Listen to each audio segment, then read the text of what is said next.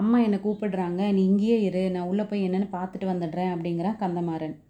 அவன் உள்ளே போனோனையும் பெண்கள் நிறைய பேர் அவனை கேள்விகள் கேட்குற மாதிரியும் அவன் தட்டுத்தர மாதிரி பதில் சொல்கிறதும் வந்தியத்தேவனுக்கு கேட்குது வெளியில். அதுக்கப்புறம் அந்த பெண்கள் கலகலன்னு சிரிக்கிற சத்தமும் கேட்குது. கந்தமாறன் வெளியே வந்தோடனையும் வந்தியத்தேவன் கேட்குறான் என்னை பற்றி பேசிதான் வந்து அந்த புறத்தில் உங்கள் வீட்டு பெண்களெல்லாம் சிரிச்சிட்டு இருந்தாங்களா? அப்படின்னு. அதுக்கு கந்தமாறன் சொல்கிறான் இல்லை இல்லை உன்னை பற்றி பேசலை. பழுவேட்டரையர் வந்து தாம் திருமணம் செஞ்சுக்கிட்ட அந்த பழுவூர் இளையராணியையும் தான் கூட கூட்டிகிட்டு வந்திருக்கிறாராம் அந்த பெண்மணியை பற்றி தான் பேசி சிரிச்சிட்டு இருந்தாங்க. இந்த மாதிரி வயது முதிர்ந்தவர்கள் இப்படி ஒரு கல்யாணம் செஞ்சுக்கும் போது அது கேலி பொருளாகிறது இயற்கை தானே அப்படின்னு சொல்லி சொல்கிறான் இல்லை இல்லை அதை நினச்சி சிரிச்சிருக்க மாட்டாங்க. உங்கள் குடும்பத்து பெண்கள் வந்து கரிய நிறத்து அழகிகள். ஆனால் பழுவூர் இளையராணி வந்து செக்கச்செவந்த நிறமுடையவங்களாக இருக்கிறாங்க. அதனால தான் அந்த பொண்ணை அவங்களுக்கு பிடிக்காம பொறாமையினால் இந்த மாதிரி கேலி பண்ணி பேசி சிரிக்கிறாங்களா இருக்கும் அப்படின்னு வந்தியத்தேவன் சொல்கிறான் அந்த பொண்ணு செக்கச்செவந்த நிறமுடையவளாக இருக்கான்னு உனக்கு எப்படி தெரிஞ்சுது? அப்படின்னு கேட்குறான் கந்தமாறன். இல்லை உங்கள் வீட்டுக்கு வர வழியில் சாலையோரமாக நின்று பார்த்துட்டு இருந்தேன். பழுவேட்டரையருடைய பரிவாரங்கள் போகும்போது பின்னாடி அந்த பல்லக்கும் போச்சு. அப்போ அந்த பொண்ணு திரையை நீக்கி பார்த்தா அப்போ தான் நான் பார்த்தேன் அப்படிங்கிறான் வந்தியத்தேவன். அதான் பாரு கந்தமாறா பழுவேட்டரையருக்கு நீங்கள் கொடுத்த வரவேற்பையும் எனக்கு கொடுத்த வரவேற்பையும் நினச்சி பார்த்தா சிரிப்பாக வருது அப்படிங்கிறான் வந்தியத்தேவன்.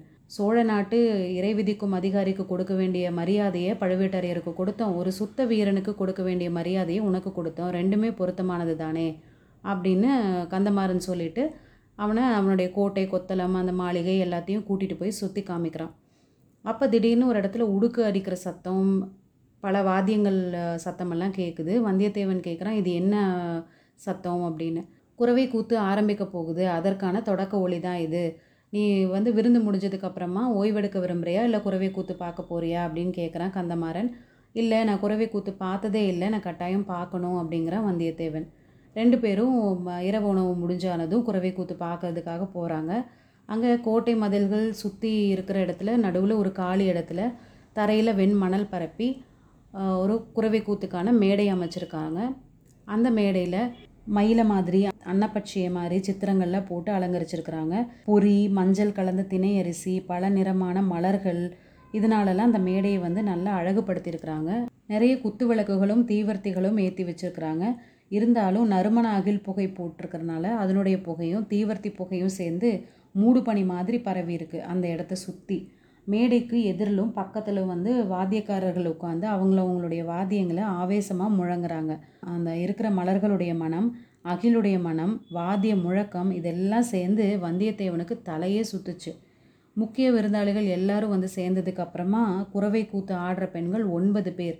அவங்க ஆட்டத்துக்கு தகுந்த மாதிரி நல்ல இறுக்கமான உடை அணிந்து அதற்குண்டான ஆபரணங்கள் எல்லாம் அணிந்து ஒரு பெரிய செவ்வரளி மாலையால் தங்க ஒன்பது பேரையும் பிணைத்திருக்கிறாங்க. வரிசையில் போய் அந்த குறவை கூத்து மேடையில் நின்று கூத்த ஆரம்பிக்கிறாங்க. அவங்களில் சிலர் சந்தனத்தில் செஞ்சு வண்ணம் தீட்டின பச்சை கிளிகளையும் கையில் வச்சுருக்குறாங்க. சபையோருக்கெல்லாம் வணக்கம் வச்சுட்டு பாடவும் ஆடவும் தொடங்குறாங்க. முருகனுடைய வரலாற்றை அவங்க ஆடல் பாடல் வடிவில் கொடுக்குறாங்க. ஆடல் முடிந்ததுக்கப்புறமா பசியும் பிணியும் பகையும் அழிக மழையும் வளமும் தனமும் பெருக அப்படின்னு வாழ்த்திட்டு அந்த குறவை கூத்து ஆடின பெண்கள் கீழே இறங்கிடுறாங்க. அதுக்கப்புறமா தேவராளன் தேவராட்டி அப்படிங்கிற ஒரு ஆணும் பெண்ணும் வேலநாட்டம் ஆடுவதற்காக மேடை ஏறுறாங்க. அவங்க ரத்த நிறமுள்ள ஆடைகளை உடுத்தியிருக்கிறாங்க.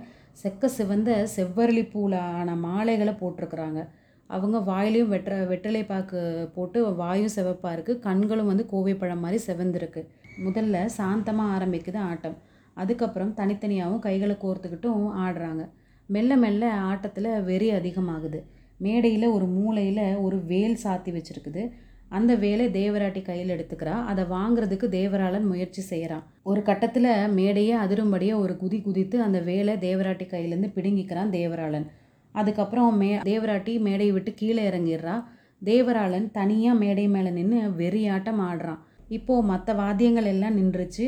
உடுக்கு சத்தம் மட்டும் கேட்குது மேடைக்கு பக்கத்தில் நின்று பூசாரி ஆவேசமாக உடுக்கடிக்கிறாரு சாமி வந்துருச்சு சாமி வந்துருச்சு அப்படின்னு கூத்து பார்த்துட்டு இருந்தவங்களாம் ஒருத்தருக்கு ஒருத்தர் முணுமுணுத்துக்கிறாங்க. கொஞ்ச நேரத்தில் பூசாரி ஆவேசம் வந்து ஆடிய தேவராளனை பார்த்து வேலா முருகா தேவசேனாதிபதி கந்தா சூரசம்ஹாரா ஏதாவது அருள்வாக்கு சொல்லணும் அப்படின்னு கேட்குறாரு கேளுடா சொல்கிறேன் என்ன வேணுமோ கேள் அப்படிங்கிறான் தேவராளன்.